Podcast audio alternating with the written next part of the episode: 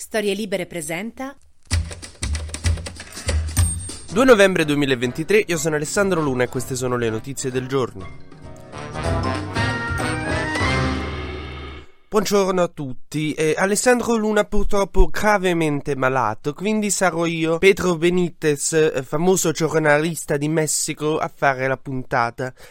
No, non ci siete cascati? No, mi avete beccato, no? Vabbè, avete capito che ero io? Vabbè. Però vi do una buona notizia, siete più perspicaci della nostra Presidente del Consiglio. Una settimana e mezzo dopo il caso Gianbruno, Meloni ci regala un'altra meravigliosa figura di cacca che se, non so che può succedere la settimana prossima, sparare sbaglio su un piede a Brigida. Cioè. Insomma, siamo caduti in uno scherzo telefonico. Ieri, appunto, il Palazzo Chigi ha diffuso questa nota che appena abbiamo vista tutti siamo rimasti un po' così, in cui Palazzo Chigi esprimeva per profondo profondo rammarico per essere stata ingannata da due impostori che, che si sono finti il presidente dell'Unione Africana. E noi ci sembrava tipo un pesce d'aprile, solo che poi ci siamo ricordati che ieri non era il primo aprile ma il primo novembre. E poi è uscito fuori quest'audio che è di settembre in cui appunto Meloni veniva chiamata da questi due comici russi di una trasmissione di scherzi telefonici russi che si sono riusciti a far passare la Premier a Palazzo Chigi, non si capisce bene come. E in cui sto comico russo che non è buono a fare l'accento africano dice con l'accento del cattivo del sovietico di James Bond. Io essere capo di Unione Africana da? E Meloni gli risponde: Ah, sì, grandissimo coso, ho capito mo chi sei. Cioè, praticamente ha detto così. E come no, coso che ci siamo visti alla cosa? Sì, sì, sì, no, di, ecco un po' di segreti sulla nostra politica. E gli inizia a dire a briglia sciolta cose che mo adesso aspetta, spezziamo una lancia in favore della Premier. Non ha detto nulla di ter- terribilmente scandaloso. Naturalmente i giornali di sinistra dicono: Ah, chissà che ha detto, quelli di destra non ha detto un cazzo.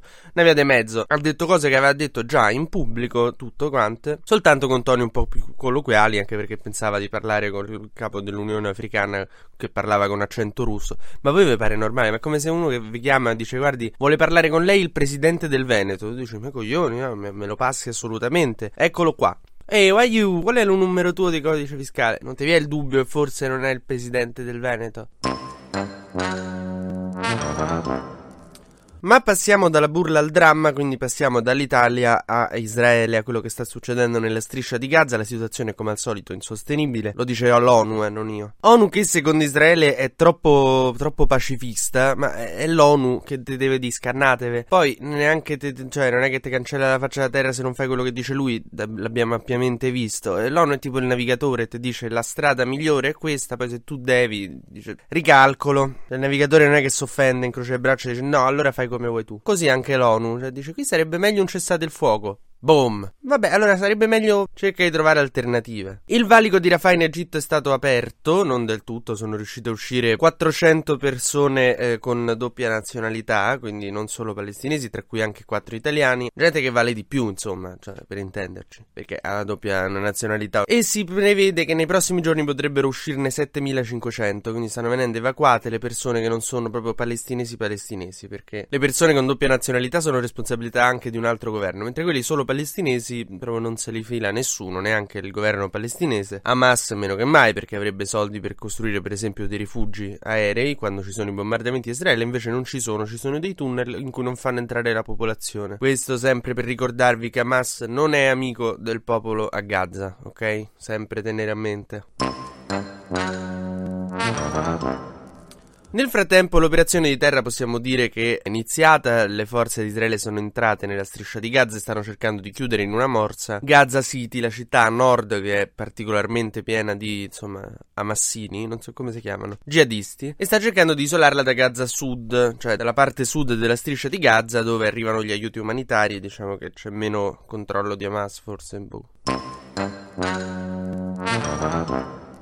Ma torniamo in Italia per una notizia, diciamo, che in questi giorni sta diventando sempre più importante in alcuni ambienti, che riguarda la televisione e la RAI. La RAI di Giorgia Meloni, no? Che sapete che ogni volta che arriva un governo, poi la RAI la modella sua immagine e somiglianza. Mo io non avrei mai detto che Giorgia Meloni somiglia a Pino Insegno, però ha inzeppato la RAI di gente che appunto eh, vicina alla sua area e sta andando di un male. Che in confronto Wall Street nel 1929 ha avuto un attimo di incertezza. Per la prima volta c'è il sorpasso di Mediaset, quindi c'è più gente guarda Mediaset che la Rai. E, insomma, la TV di Stato è in crisi, non si sa come ritirarla su, non sanno più che inventasse. Io una propostina ce l'avrei. Un bel programma di scherzi telefonici, proprio in prima serata, Rai 1. Meloni può fare la guest star nella prima puntata. TG Luna torna domani mattina, sempre tra le 12 e le 13, su storielibere.fm.